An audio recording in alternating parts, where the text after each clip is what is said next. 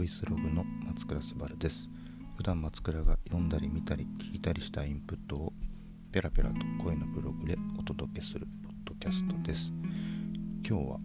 影響を受けた本の話したいなと思って。今日はね漫画。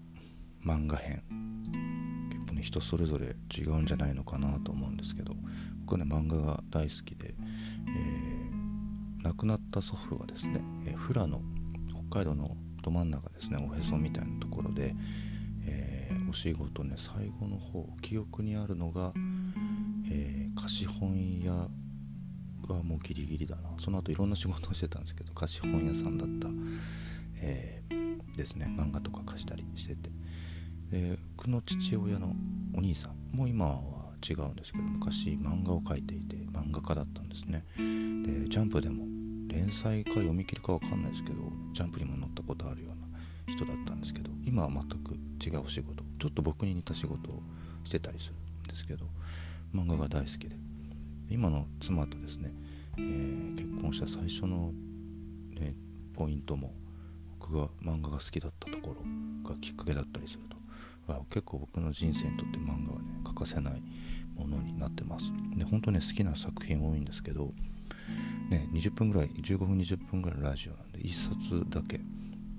えー、ちょっとおすすめしたいなっていうのが「スマグラー」という漫画です。ラジオでも昔ちょっと言ったかもしれないんですけどまた改めてもう知らない人の方が多いかもしれません。誰の漫画家を言うとはあってなるかもしれない。えっと真鍋翔平さん。牛島くんとかですね書いてる人です。牛島くんがすごく人気になったんですけど牛島くん以前の漫画でもねすごいかっこいい漫画描いてて「ジ・エンド」っていう漫画とかこれ7巻ぐらいでしたのかな。うんちょっとね SF みたいなアクションみたいな漫画を描いてたりスマグラーの方がねもうあれです。なんか運び屋死体の運び屋とか。でちょっと牛島くんの気配が闇の気配がプンプンする内容になってるんですけど僕がねこのスマグラーが大好きでですね、えー、もう今も定期的に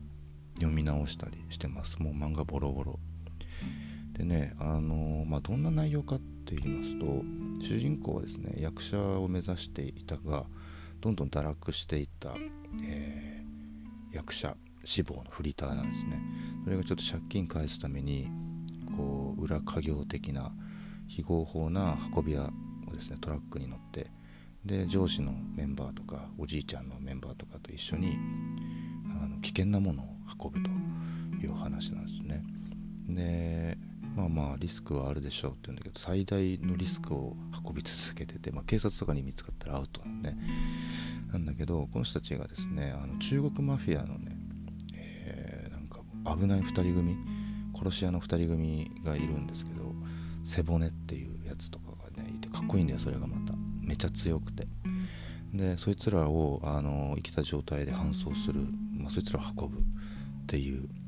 運ぶまでのお話なんだけどすごくねあのかっこよいんですよ。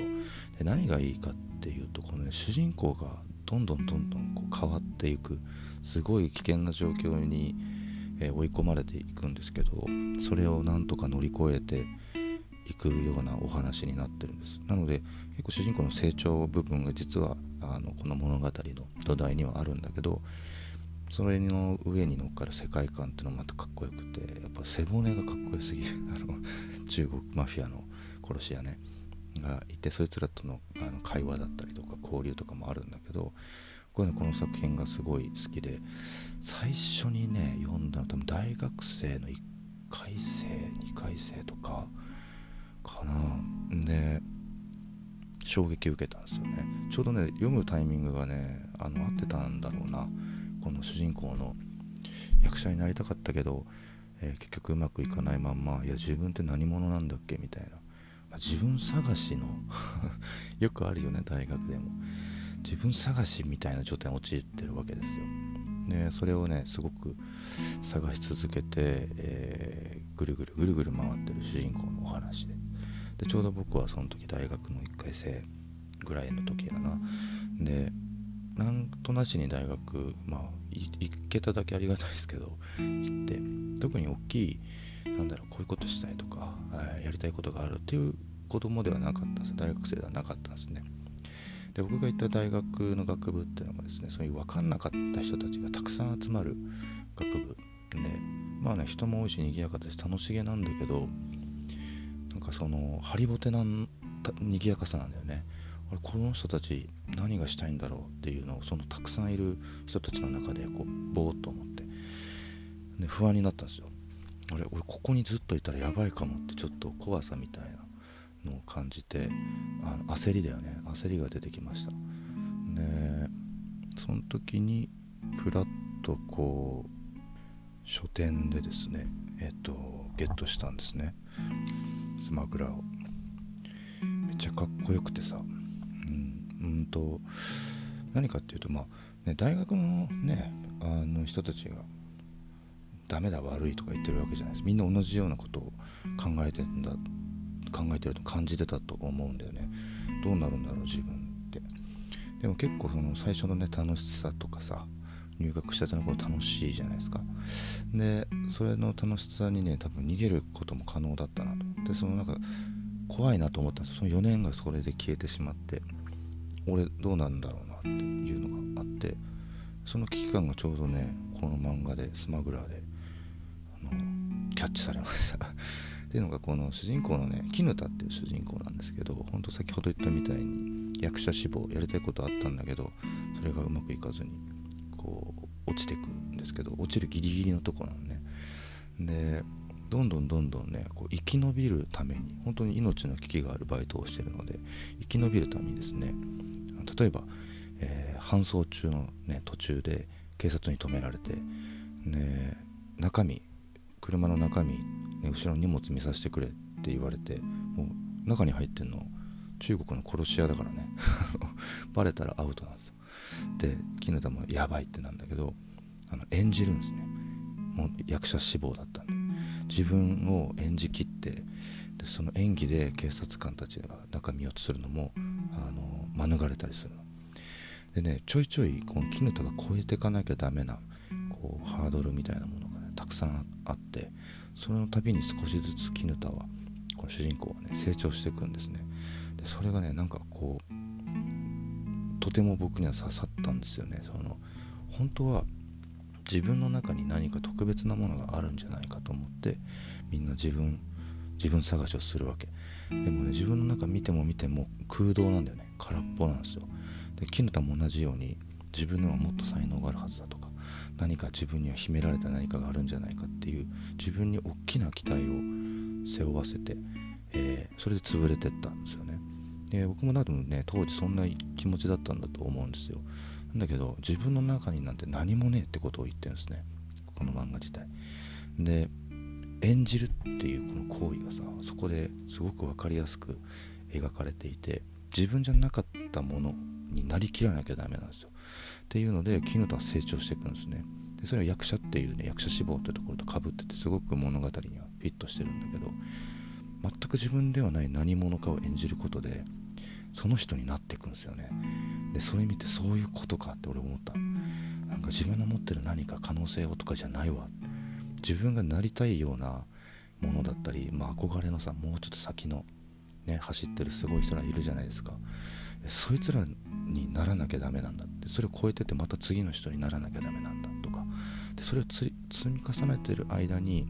最初空っぽだった自分の中にどんどん自分らしさというか自分自身が形成されていくんだなっていうのが分かってくるんだよね。まこれたまたま俺の心とさこの漫画の内容がフィットしてるからもうガチハマりしたんですよね。なので僕はね常にその時から過剰な感じなんですよ。その自分ができる実力を超えたことを言うんですね。演じ演じながらも。で当時僕はバンドマンで4年間ずっとバンドしてたんですけどバンドもある意味演じる世界なんですねでただの松倉の今おじさんになりました松倉が。18歳の頃のガキの頃ね。それでもこうできる限り背伸びして演じようとしてたんですね。それでもやっぱ確かな成長があるんですよ。あのそのままの自分なんて誰もね面白がってくれないし、えー、かっこいいだろなんだろ言ってくれるわけがないのでかっこよくならなきゃダメなんですよね。そんなものを最初に自分から持ってるわけではなくてもうちょっとその自分を超えた先のもの。っていうもののもうちょっと次の大きい器みたいなところを目指して演じ続けるっていうのがねあのこの漫画から学んでやり続けてたんですね。で今でもそうですね。僕は多分僕が本来持ってるものよりもっと大きなことを言って、えー、やってるのはこのスマグラーの影響のおかげです。でない限り本当のね自分自身だって自分らしさみたいなものっていうのは獲得できないなと思って。空っぽなんでな 最初は。なんだけどそのこういうことを繰り返していくことであの得られていくものが少しずつその自分の中に溜まってくるんですよね。このねスマグラーのね最後めちゃくちゃかっこいいんですよ。見てほしい。Kindle とかにもあるんじゃないかな。この金太が成長して最後の大一番のところでねもう演じ演じきるんですよ完全にその時のですねあの言葉セリフがもうめちゃくちゃかっこいいのでこれはぜひね漫画で見てほしいです。ここで言うこともできるんですけどもう僕はそれを胸を打たれまして、え、もう僕のバイブルですね漫画の最高の一冊なんでね是非ね読んでほしいな。特にねこれ読んでる人はね35以上とかその前後の人が多くてあんまね今読んでもでもみんなね自分にはなってるというか大人になって自分らしく生きてる方も多いと思うので今読んでもそんなにね大きいインパクトないかもしれない。なんだけどこう例えばねみんなの周りにいる後輩とかさあのこれもし大学生聞いたら大学生今今がタイミングだから見てほしいなと思うんだけどそういう10代後半とか20代前半の子たちに読んでもらいたい漫画だなというふうに思ってます。なんかその自分自身への期待ってものが初めて奪われるのが大学かなと思っててやっぱこうね高校ぐらいまではさなんかあるんだな自分には未来がって思うんじゃん。意外とないよね。気づくの。大学行ったら、ね、ちっちゃなね田舎の学校とかでさ出てきて一気にすごい数のちょっとした都会みたいなとこに出てくるんですよ。そしたらさ自分よりすげえやつとかさゴロゴロいて打ちのめされるよね。俺モブじゃんみたいな。思う。その焦りがね僕はすごくありました。なんかこう全然誰かの物語の中にいる人だなってなっちゃって。でやっぱ自分なりのね物語でいたいなっていうのをすごく強くその時は思いました。危機感という形で思って。でもう本当手探りで探すようなことをしてたんだけどこの漫画のおかげであ違う違うっていうのが分かりましたね。おかげで今の自分があるなとも思えるとても大切な一冊です。これねみんなねそれぞれ自分を作った漫画みたいなものがねあるんじゃないのかなと思っててやっぱね聞きたいねそういうの。これなんかねゲスト呼んで話も聞けるから漫画好きを誰か呼んでそういう話を聞くのもありかなというふうに思います。ねそれ以外だったらねもうすんごい量の漫画を読んでるんですね僕。